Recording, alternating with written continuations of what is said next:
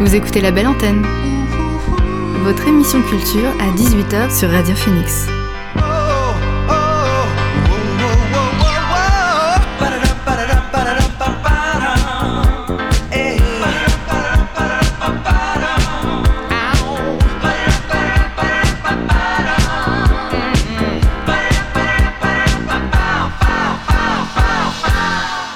Bonsoir à toutes et à tous, c'est Alix sur Radio Phoenix et il est 18h, l'heure de votre rendez-vous quotidien La Belle Antenne, l'émission pour faire le plein d'actu culturel et pour divertir vos oreilles.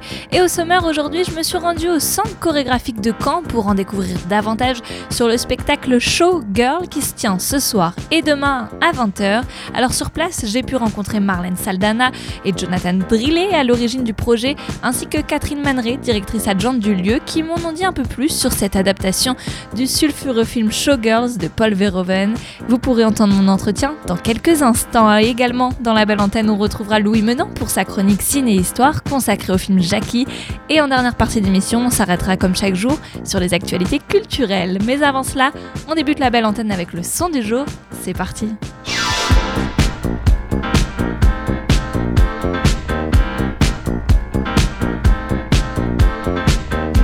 Un son du jour qui a moins de 24 heures et qui nous vient tout droit d'Australie, c'est Kepler 22B de King Gizzard et The Lizard Wizard.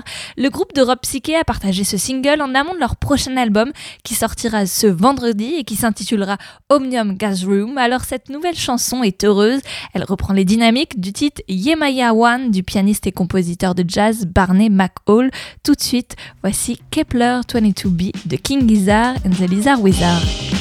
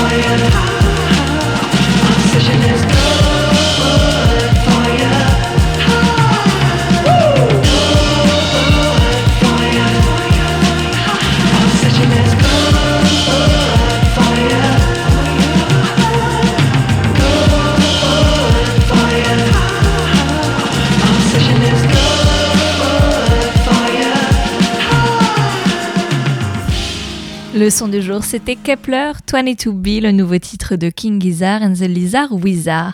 On reviendra à d'autres sorties musicales un peu plus tard dans l'émission, car avant, c'est l'heure de s'intéresser au spectacle Showgirl en compagnie de Marlène Saldana, Jonathan Drillet ainsi que Catherine Manré, directrice adjointe du centre chorégraphique de Caen, où je me suis rendue ce matin afin de les rencontrer. Ce sont mes invités du soir.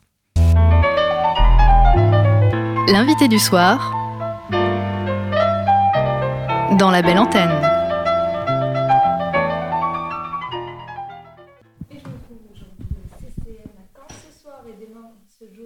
Au Centre chorégraphique de Caen le spectacle Showgirl, une pièce dansante adaptée du film Showgirls de Paul Verhoeven. Est-ce que, avant toute chose, vous pouvez euh, nous mettre un peu en lumière l'histoire du film pour ceux qui ne connaîtraient pas?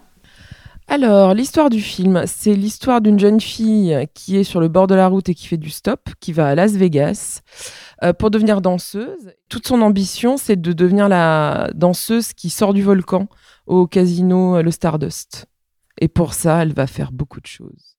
Alors, Sugar, de départ, il un film, un film de l'abus euh, qui a mis danse et érotisme. Pourquoi avoir choisi euh, de l'adapter? Qu'est-ce qui vous a plu dans ce film?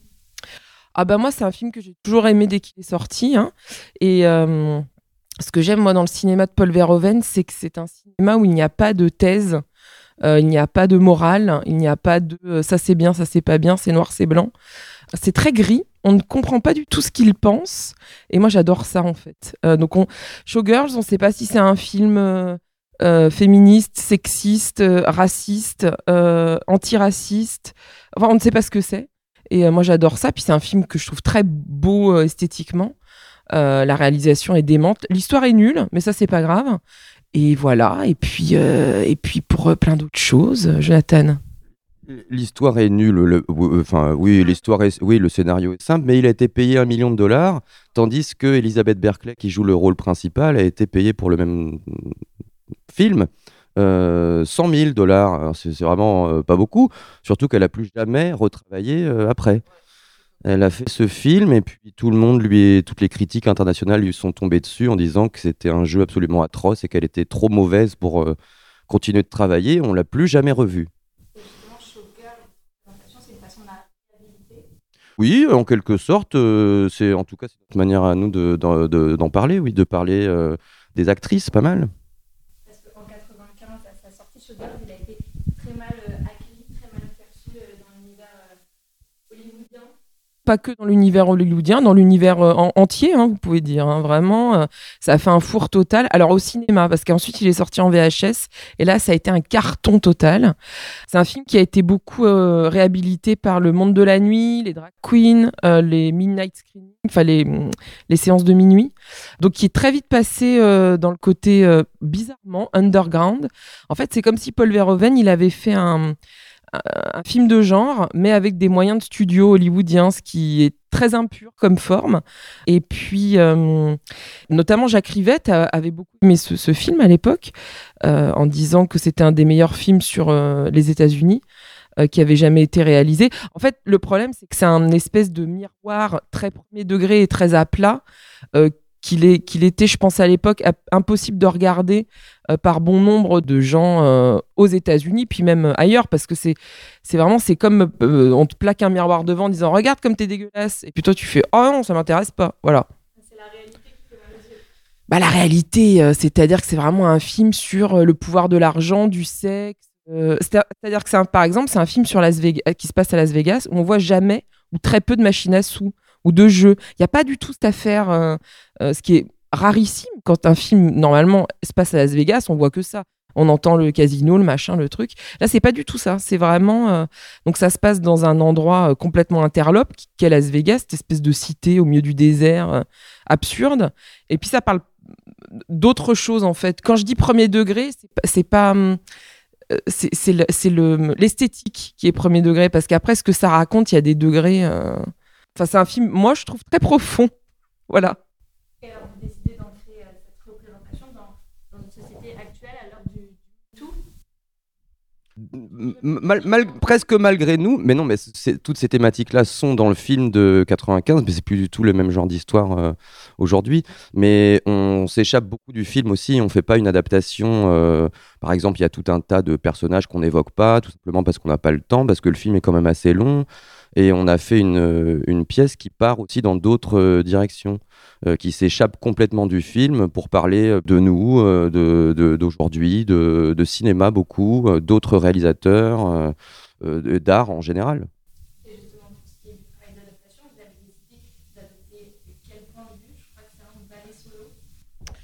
Alors, en fait, on a tout écrit en. C'est donc tout écrit à je, c'est-à-dire à la, première personne euh, du singulier. on ne sait pas vraiment qui parle. On ne sait pas si c'est Nomi Malone, le personnage du film, si c'est Elisabeth Berkeley, l'actrice, ou si c'est moi.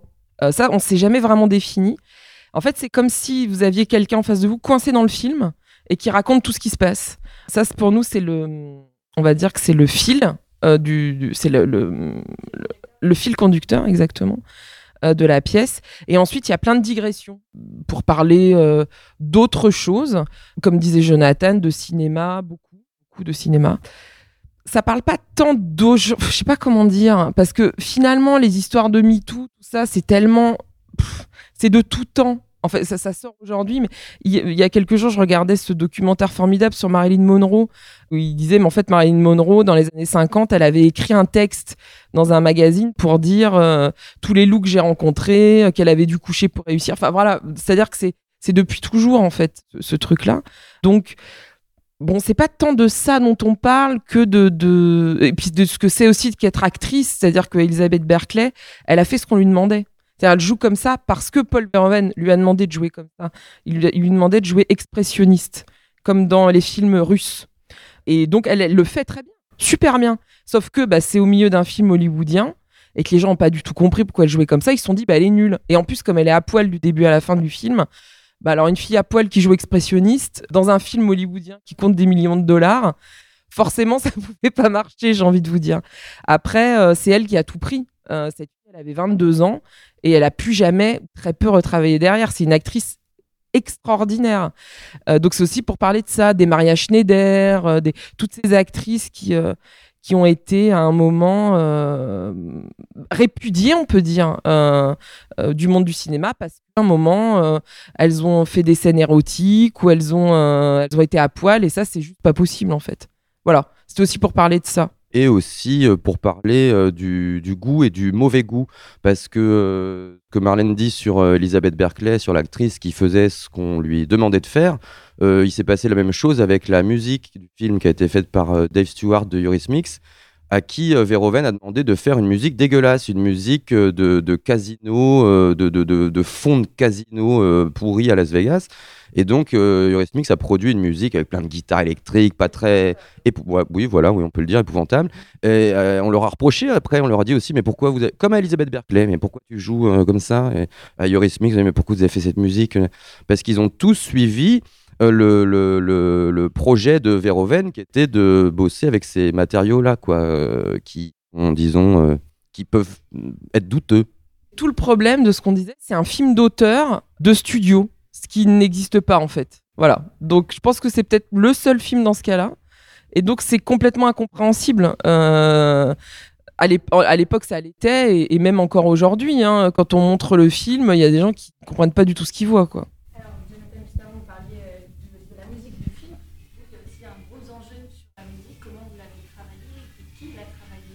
Eh bien, on a travaillé, enfin, toute la musique est faite par Rebecca Warrior avec qui on avait euh, déjà travaillé dans le passé dans le projet d'autres euh, metteurs en scène, donc on se connaissait. Et on lui a tout de suite bah, proposé de, faire, euh, de faire Dave Stewart, quoi, de remplacer Dave Stewart. Et les, premières choses qui, qui l'ont excité, Rebecca, ça a été de se dire je vais repartir sur ce qu'on faisait au tout début de Sexy Sushi, c'est-à-dire une techno assez simple, basique, répétitive et avec de nombreuses rimes très pauvres.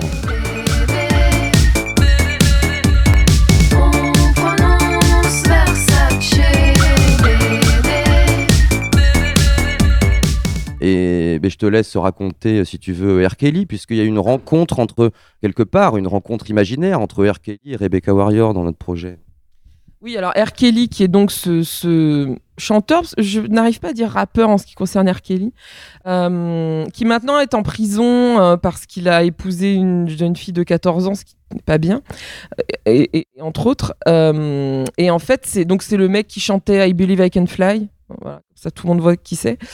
Euh, donc vraiment euh, le plus gros vendeur de disques des années euh, fin 90, début 2000, quoi. Et donc, il a fait un film, euh, si on peut dire, qui s'appelle Trapped in the Closet, enfermé dans le placard. Donc, Euh, donc c'est un truc bon. euh, vous pouvez le regarder en entier, je l'ai fait, mais alors c'est une expér- c'est pénible. hein. Ça dure plus de 3 heures et c'est une une suite de petits épisodes de 3-4 minutes chacun d'une telenovelas. Et donc c'est toujours la même boucle de R&B pourrie une espèce de soupe, euh, voilà. Et donc, c'est tout écrit à jeu, c'est de là qu'on a eu l'idée. Et c'est lui euh, qui chante pendant trois heures euh, tout le texte, alors qu'il y a des acteurs qui, qui font du, du, playback. Et lui, il chante tous les rôles. Il dit Ah, il est 7 heures du matin, je suis dans le placard. Et l'histoire est débile, c'est vraiment une télénovelas à la con, des histoires de mari et de femme. bon, bref. Oh, énorme. Parce qu'en fait, on n'arrivait pas à trouver le, la porte d'entrée. On voulait vraiment faire un solo euh, de, tout ça, mais on n'arrivait pas. On se disait, bon, alors, euh, allez, je fais tout le film. Mais euh, finalement, c'était que du. C'était très formel. C'était chiant, en fait. On n'arrivait pas à trouver le- le- l'angle d'attaque pour. parler de tout ça à, à une voix quoi et puis pendant le confinement je vous raconte ma vie mon voisin du troisième m'invite à l'apéro ce qui était interdit mais bon c'est pas grave puis on parle, puis c'est un mec qui connaît beaucoup la musique, on parle, on parle, on parle, puis d'un coup il me parle de ça, Trapped in the Closet de R. Kelly, mais je connais pas, il me dit mais quoi? Mais il y a toute une communauté, des millions de gens qui sont fans, nanana, nanana. Et il me montre, et là je découvre ce truc et je me suis dit putain c'est ça qu'il faut faire quoi. C'est-à-dire le mec il est dans le film et il raconte tout, tout ce qu'il voit, ce que les gens disent, comment ça se passe, et c'était, et tout d'un coup euh, tout s'est éclairé. Alors, vous pouvez, c'est tout sur YouTube. hein. Les trois premiers, ça va vous faire rire. Après, c'est Guantanamo. Après le truc, hein. c'est une souffrance, donc faut peut-être pas aller au bout. Euh, mais euh, c'est c'est très étonnant. hein. C'est presque, on dirait un film d'art brut fait par R. Kelly. Bon, alors voilà, c'est comme Showgirls, le film d'auteur avec les moyens hollywoodiens. Vous voyez, c'est un c'est une espèce de, de verrue. On sait pas trop comment ça existe, mais euh, mais ça fait plaisir.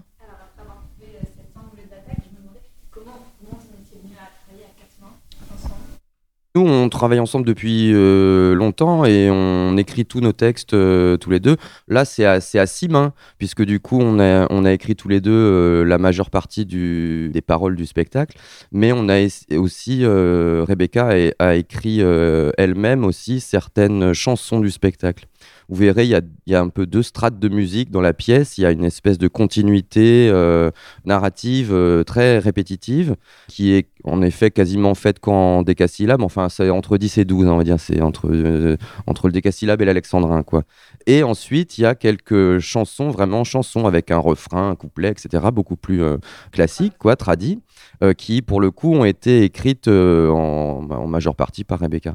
Donc, euh, c'est c'est écrit à, à- oui, à 6, non, à six mains, oui, à 3. Et sur scène, on vous voit de danser, mais aussi chanter? Oui, euh, euh, oui. Euh, chanter, parler, chanter. euh, Moi, je suis pas chanteuse, hein, donc euh, bon. euh, Mais je, oui, oui, je chante. Oui, oui, absolument. Et il y a, quand on parle de showgirls, on fait souvent référence à la scène du volcan. Oui. Comment vous l'avez À quoi ça ressemble? Alors, la scène, enfin, c'est-à-dire, c'est plutôt une chorégraphie, le volcan. C'est la, c'est la chorégraphie principale du show du casino. On a demandé la scénographie, elle a été faite par euh, Sophie Pérez, euh, avec qui moi je bosse par ailleurs, euh, euh, enfin dans sa compagnie, la compagnie du Zerep. Euh, et on lui a demandé de, bah voilà, de nous faire un volcan, quoi, un volcan Vegas, un volcan. euh, Parce que pour moi, ça me semblait le, le truc essentiel euh, en termes de décor ou d'objet euh, qu'il fallait absolument avoir. Il y a, si vous voulez, il y a deux choses dans Showgirls qui. S'il n'y avait pas le volcan, il y avait la piscine. Voilà, c'était un des deux trucs. Euh, si vous avez vu le film, vous comprendrez pourquoi. Et il fallait un escalier aussi. Ça, c'était, un peu obligatoire. Et puis, il y a un autre élément que je vous laisserai découvrir. Ah, vous avez de la chance. Euh, Merci à tous les deux. Petite question, euh, Catherine. C'est- Cette pièce, c'est une co-réalisation avec le CCM, c'est ça? Alors en fait, on l'accueille ensemble. Le centre chorégraphique et le centre dramatique l'accueillent ensemble. Et il s'avère qu'on on a tous les deux coproduit le projet et on a accueilli le projet en, en résidence. Donc ça nous paraissait euh, assez naturel. Voilà. Ça faisait un moment, je crois, que, que vous étiez sur ce projet. Ben, en fait, c'est même, même, euh, même en amont de ce projet, c'était pas ce projet qui devait venir au centre chorégraphique. Et la pandémie étant arrivée, la production qui probablement va voir le jour en 2024, leur prochaine production qui était, on va dire, tout sauf un solo, une grande pièce de groupe, a pas pu se faire pendant ce Covid. Donc, euh, l'idée du solo est arrivée et euh, nous, on a maintenu la, résidence et le soutien à la compagnie pour qu'elle puisse venir travailler ce solo. Et puis c'est un beau clin d'œil pour les 25 ans du film euh, qui ont été fêtés en 2021. Exactement. Et puis le film sera projeté vendredi au Café des Images avec une intervention de Jonathan Drier. Voilà, vous pouvez faire la totale. Venir voir ce soir à 20h et demain également à 20h au CCM Showgirl. Merci Jonathan, merci. Vous écoutez la belle antenne sur Radio Phoenix. Showgirl, ça passe ce soir et demain à 20h au CCN. Retour à la musique avec Fontaines d'ici, désormais installés à Londres.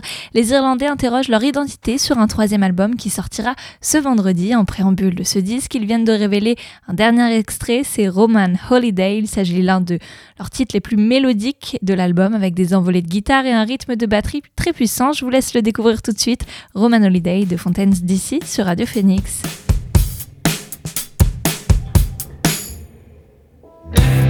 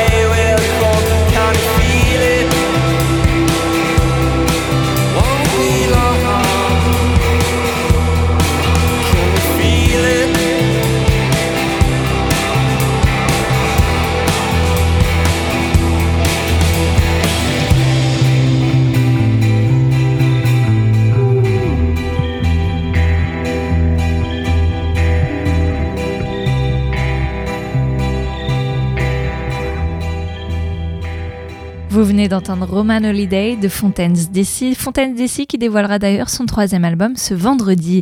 Et une autre sortie d'album qui est attendue, c'est celle de Miel de Montagne. L'artiste dont le deuxième disque paraîtra le 6 mai a révélé un nouvel extrait accompagné d'un clip. Ça s'appelle Laissez-moi rêver c'est une ode aux grands rêveurs. On l'écoute tout de suite, c'est signé Miel de Montagne.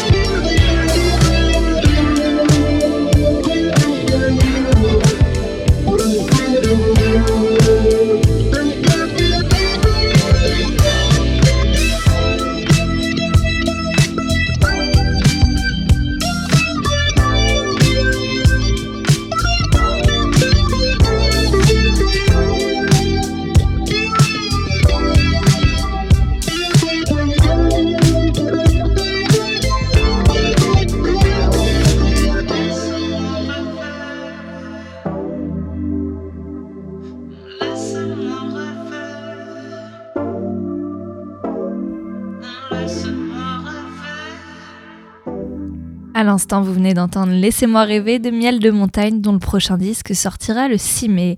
J'accueille à présent dans le studio Louis Menant pour sa chronique Ciné-Histoire. Non, c'est pas vrai. Je n'ai rien d'Humphrey Bogart. Rien du tout. On fait du cinéma comme d'habitude. Et salut Louis Salut Alix. Alors cette semaine, Louis, dans quel recoin de l'histoire et du 7e art tu nous emmènes? Alors aujourd'hui Alix, je continue de faire voyager nos auditeurs à travers le temps. Cette fois-ci, on change de pays puisque le film du jour se passe aux États-Unis au début des années 60. Il met en scène le destin d'une icône, Jacqueline Kennedy. Épouse du 35e président des États-Unis, John Fitzgerald Kennedy, son titre, simplement Jackie. Je ne vous en dis pas plus et je vous propose de vous mettre dans l'ambiance en écoutant la bande-annonce. C'est parti. Les gens aiment croire aux contes de fées. Je me suis habituée à ce qu'il y ait un énorme fossé entre ce que tout le monde croit et ce que je sais être la vérité.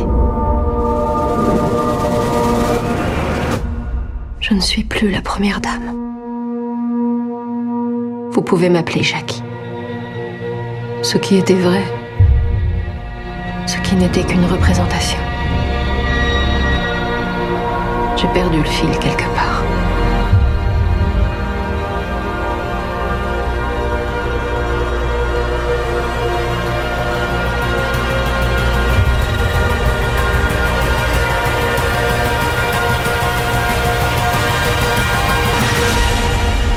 J'imagine que vous ne m'autoriserez pas à écrire ce que vous venez de me dire. Non Parce que je n'ai jamais dit ça. Jackie est un, drame biographique sorti en 2016. Ce film est largement bien reçu par la presse. Il marqua la 89e cérémonie des Oscars en 2017 avec pas moins de trois nominations pour les meilleurs costumes, les meilleures musiques de film et la meilleure actrice pour Nathalie Portman. Mais cette année-là, c'est Emma Stone qui est sacrée dans cette catégorie pour sa performance dans La La Land. Alors dans Jackie, qui on trouve à la réalisation? Alors derrière la caméra, on a le cinéaste Pablo Larrain qui possède à son actif pas moins de 16 années de carrière. C'est à lui qu'on doit le film Fuga ou encore le raté Spencer sorti en 2021. Afin d'interpréter Jackie, première dame des États-Unis, il met en scène Nathalie Portman. Je pense qu'on n'a pas besoin de la présenter. On la connaît dès ses débuts très remarqués dans le film Léon aux côtés de Jean Reno. Durant sa carrière, elle lit la comédie, le drame, le thriller, le biopic. En 2011, elle obtient l'Oscar de la meilleure actrice dans Black Swan. À ses côtés, Peter Sarsgaard, on le retrouve dans L'ombre de Staline, sorti en 2020, ou bien dans le dernier Batman. Dans le film, il incarne Bobby Kennedy, le frère de John Kennedy. Puis on a Greta, Greta Gerwig qui prête ses traits à Nancy Tuckerman, secrétaire de la Maison Blanche. Greta Gerwig est plus connue pour son travail de réalisatrice dans les films comme Lady Bird ou les films du, les filles du Dr March. Alors quel angle a choisi d'adopter le réalisateur pour ce film? Alors, tout le film repose sur une interview de Jackie, réalisée par un, jo- un journaliste une semaine après la mort de Kennedy survenue le 22 novembre 1963. Vous le savez certainement, ce jour-là, dans les rues de Dallas, aux États-Unis, John Kennedy, alors président, et son épouse Jackie sont à bord d'une voiture décapotable. Le président est touché de deux balles, une à la tête et la seconde dans le cou. Et bien justement, le film retrace avec intimité cet assassinat et les jours suivants qui marqueront à jamais le destin de la première dame des États-Unis. Et tu nous parlais un peu plus tôt d'un entretien réalisé entre Jackie et un journaliste. Qu'est-ce qu'il en est dans le film? Alors souvenez-vous, dans la bande-annonce, on entend une voix, celle d'un homme, c'est celle du journaliste qui interroge Jackie sur les événements. Le scénario du film repose sur cet entretien qui s'est véritablement déroulé. Dans les faits, Jackie Kennedy a vraiment donné une interview quelques jours après l'assassinat de son mari. Elle fait appel à un journaliste du nom de Theodore Harry White. Il obtient en 1962 le prix Pulitzer pour son ouvrage La victoire de Kennedy ou Comment fait-on un président? Son interview paraît dans le magazine Life avec pour titre Épilogue. Et quel, euh, quel écho elle va avoir cette interview? Alors cette interview est très importante, elle est déterminante puisqu'elle va participer à façonner le mythe autour du président Kennedy, mais on voit que le réalisateur prend quelques libertés entre la réalité et la fiction. Il ne donne pas le nom du journaliste et ce personnage est plutôt froid et un peu secondaire durant le film. Alors si on doit revenir sur la vie de Jackie, que- quelle est sa vie après le 22 novembre 63 Souvenez-vous, tout à l'heure, on a entendu Je ne suis plus la première dame, je suis Jackie. Ces quelques mots de la bande-annonce claquent et montrent le basculement dans le dessin de Jackie. Que va-t-elle devenir? Comment va-t-elle surmonter ce deuil? Eh bien, le film nous montre quelques éléments de réponse. Jackie est avant tout une femme forte et elle le montre quelques heures après la mort de son mari alors qu'elle est dans l'avion présidentiel l'Air Force One.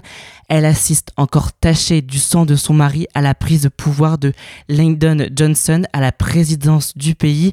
Nathalie Portman offre une vision humaine et tragique lors de cette scène. On la voit dans une ultime représentation lors de l'enterrement de Kennedy dont elle fera la une des journaux. Le film se termine avec la fin de l'interview, mais j'aimerais quand même vous donner quelques infos sur sa vie après Kennedy. Jackie, elle a deux semaines pour quitter la Maison Blanche. Elle vend sa maison en Virginie pour un appartement à New York. En très peu de temps, elle devient sobrement Jackie, comme le titre du film du jour. Progressivement, dans les années 60, elle va s'éloigner de la sphère publique. Elle se concentre sur ses deux enfants. Elle se remarie en 1968 avec le milliard- milliardaire Aristote Onassis. Elle meurt en 1994. Bill Clinton, qui fera son éloge funèbre, dira d'elle Dieu lui a donné de grands dons, mais il lui a aussi imposé beaucoup de souffrances. On comprend un peu mieux pourquoi c'est un personnage Jackie. Alors euh, si tu as un avis sur ce film, quel est-il? Il faut le voir, il faut absolument voir ce film. Il faut quand même garder à l'esprit que le film se concentre sur Jackie et non sur l'assassinat de Kennedy, et surtout que c'est du cinéma et que certains aspects sont romanisés. Le film, pour moi, est très bon sur plusieurs points. Tout d'abord, sur l'aspect technique. Le scénario, il est solide. Il s'articule parfaitement entre les faits et le récit de Jackie. Les costumes permettent une reconstitution fidèle de l'assassinat jusqu'à l'enterrement de Kennedy. On peut très facilement faire des comparaisons avec des images d'archives pour se rendre compte de la fidélité du film. Ils vont même jusqu'à reconstituer une émission de Jackie à la télévision en noir et blanc. Maintenant, du côté artistique, ce que j'aime le plus, Alix, dans le cinéma, c'est l'image, c'est la photographie. L'image, c'est elle qui donne la couleur du film. Si la photographie est ratée, pour moi, le film, il est raté. Et alors là Alors pour moi ici, l'image, elle est très précise, elle est belle. Le réalisateur utilise une pellicule 16 mm, ce qui donne une image brute, vintage, ancienne. La couleur, elle est grise, elle est sombre. On a des plans très rapprochés sur le visage de Jackie. Ainsi, le film fait entrer le spectateur dans l'intimité et dans le deuil de cette femme.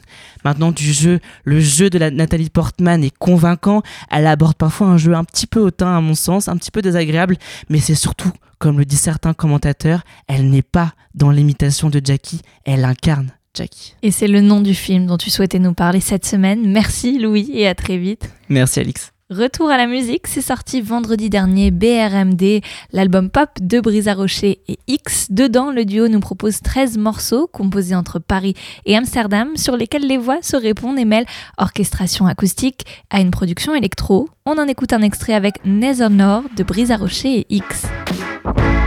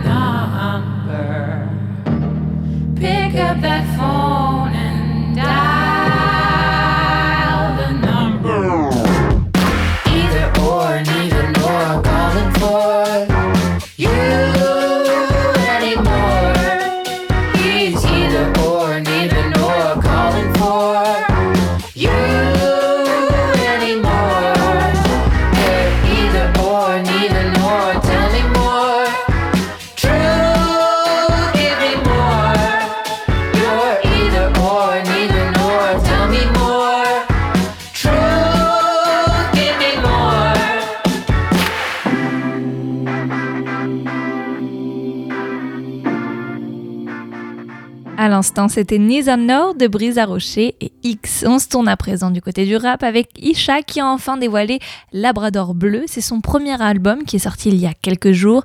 Alors il est nommé en l'honneur de la pierre présente sur la tombe de son frère et ce projet, c'est un moyen pour le rappeur belge de se confier sur ses doutes, ses errances passées. Et on retrouve sur ce disque 15 morceaux, dont 3 featuring, dont celui avec Limsa Dolnay que je vous propose de découvrir maintenant. Ça s'appelle Modou.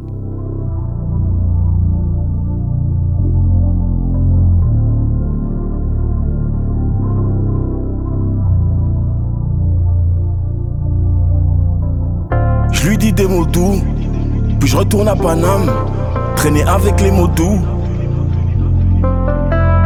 Je lui dis des mots doux, puis je retourne à Paname, traîner avec les mots doux. Pour le wari wari, ça sort le bang bang. Pour le wari wari, ça sort le bang bang. Pour le wari wari, ça sort le bang bang. Je lui dis des mots doux. Je vois le mauvais oeil, je vois la jalousie, ils savent qu'on est devenus des boss. On a trop souffert, ton père avait pitié de nous, il disait tu sèmes ce que tu récoltes. Toi tu penses qu'on est plus des thugs, t'as cru qu'on s'était ramoyé. J'ai dû mettre ton corps à rude épreuve. Même sur des amis, amis, je te sors le bang bang. Je suis à l'hôtel, belle avec un corps de rêve. T'es dans son cœur, t'es dans la forteresse.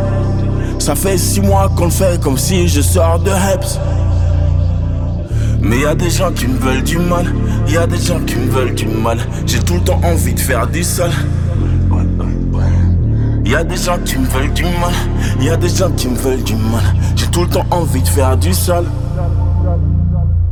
Je lui dis des mots doux, puis je retourne à Paname, traîner avec les mots doux. Je lui dis des mots doux, puis je retourne à Paname, traîner avec des mots doux.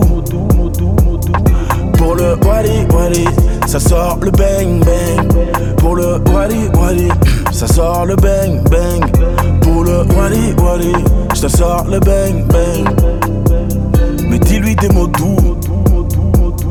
Toujours avec les honnards, c'est dur de rester raisonnable. On est en terrain osage, très énervé, je peux pas lâcher les otages. Y a des rodkas, des bananes, des poteaux contents, ils ont réussi à lui mettre. C'était rapide et précis, tel un fusil à lunettes. Et même si une guerre mondiale commence, moi je vais continuer à faire mon taf. J'ai failli perdre mon âme à jouer un personnage. Négro y'a R, j'opère au rayon laser. J'y ai attendu, j'y ai cru, mais c'était une fausse alerte. Je la regarde sourire, comme si c'était mon salaire.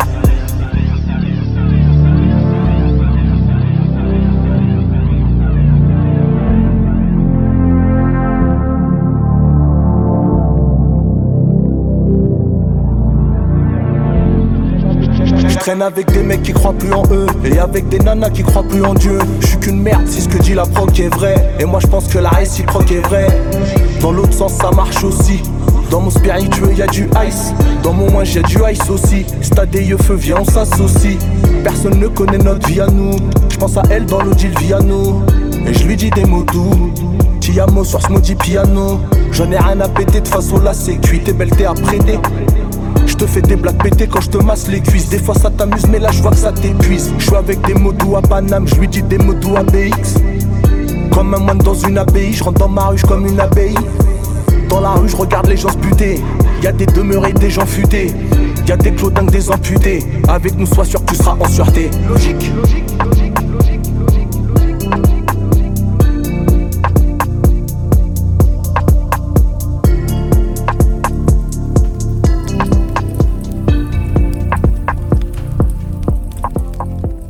Sur Radio Phoenix, c'était Modou du rappeur Isha accompagné de Limsa Dolné. Hier, Odessa a sorti un tout nouveau clip vidéo pour son récent single Better Know sur lequel le groupe est accompagné de Maro. Il s'agit du deuxième clip à être dévoilé en amont de leur album The Last Goodbye dont la sortie est prévue pour le 22 juillet. On l'écoute, voici Better Know tout de suite dans la belle antenne.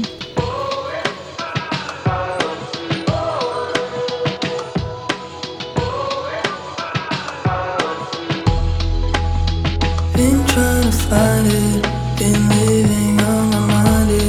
What should I leave behind me? Looking for something, don't wanna live for nothing. I could settle right now, or I could jump somehow. One like there is no way out. They never teach you to reach the stars. No doubt, I'm feeling better now. Give I'm if I fall, better than I tried, nothing at all. Yeah, I can say it's my fault, I really don't want I give it a go. If I fall, better than I tried, nothing at all. Yeah, I can say it's my fault, I really don't want I give it a go. Been trying to fix it and find out what's been.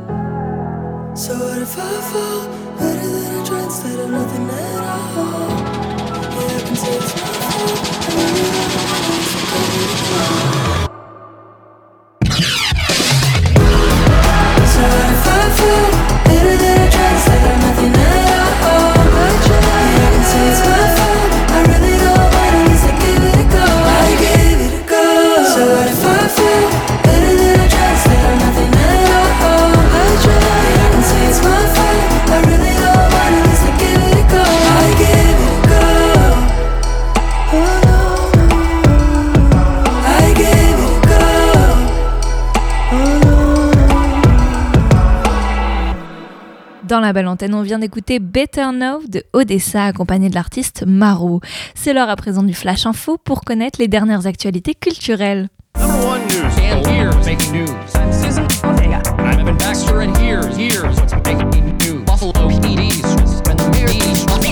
Baxter, and here's what's making news? Et c'est une première depuis plus de 10 ans. Après des années de conquête des utilisateurs, Netflix a perdu 200 000 abonnés au premier trimestre par rapport à la fin 2021. Et le géant du streaming s'attend à en perdre encore plus au printemps. C'est ce qu'a annoncé hier Netflix. Et on- et cette euh, annonce a fait dégringoler l'action en bourse de 25%. Alors pour rétablir la situation, le pionnier du secteur compte avant tout resserrer la vis du côté des partages d'identifiants qui permettent à de nombreuses personnes de ne pas payer pour accéder à la plateforme et également investir toujours plus dans la production de contenu afin de ne pas céder trop de terrain à la concurrence comme Disney ⁇ ou Prime Video.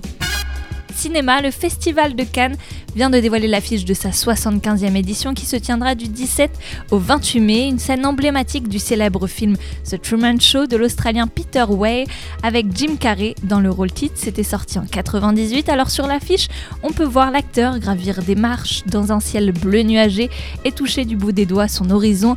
Un clin d'œil bien sûr aux incontournables ma- marches du festival et aussi une façon de viser, de questionner la frontière entre le réel et sa représentation. Après le chanteur canadien The Weeknd, c'est au tour de la chanteuse américaine Billie Eilish de faire son apparition dans la série animée des Simpsons. L'artiste y rencontrera Lisa, avec qui elle improvisera une séance musicale. L'épisode sera disponible dès le 22 avril sur la plateforme Disney+. Il dure une heure et il est disponible sur YouTube. C'est la version du dessin animé de Mario qui était sorti en 86 et qui vient tout juste d'être retrouvé. Alors son nom entier c'est La Grande Mission pour sauver la princesse Peach et ça a été remasterisé en 4K. Ce film qui n'était alors jamais sorti en France était considéré perdu jusqu'à ce que la version en 16 mm ait été retrouvée en 2016. Le collectif Fermo- Fermboy Films l'a ensuite aidé à le remettre à neuf en scannant les bobines qu'il a fallu nettoyer et restaurer et l'a ainsi mis en ligne dimanche dernier. Voilà, c'est tout pour le Flash Culture de ce mercredi. Musique à nouveau. Huit ans après leur album, Build to Spill change de label et revient avec un nouveau disque enregistré à Rio de Janeiro et baptisé When the Weird Forgets Your Name. C'est prévu pour la rentrée septembre, mais je vous propose de les écouter avec un extrait qui vient de sortir, c'est Gonna Lose de Build to Spill.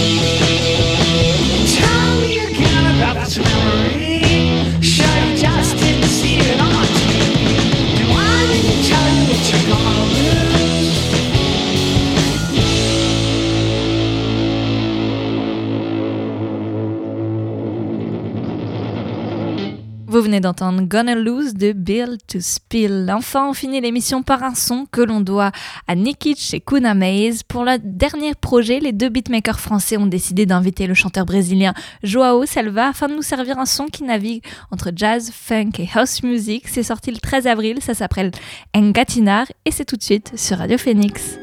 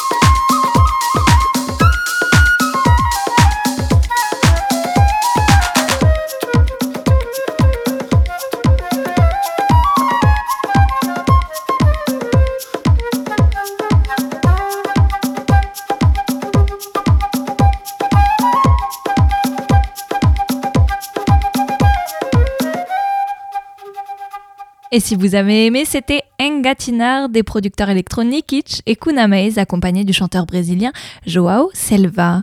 Et voilà, la belle antenne, c'est fini pour aujourd'hui, mais vous pouvez écouter ou réécouter l'émission en podcast sur notre site Radio Phoenix ainsi que toutes les plateformes de musique. Je vous donne rendez-vous demain à 18h pour de nouvelles sorties musique et de nouvelles actus culturelles. Bonne soirée à tous. Ciao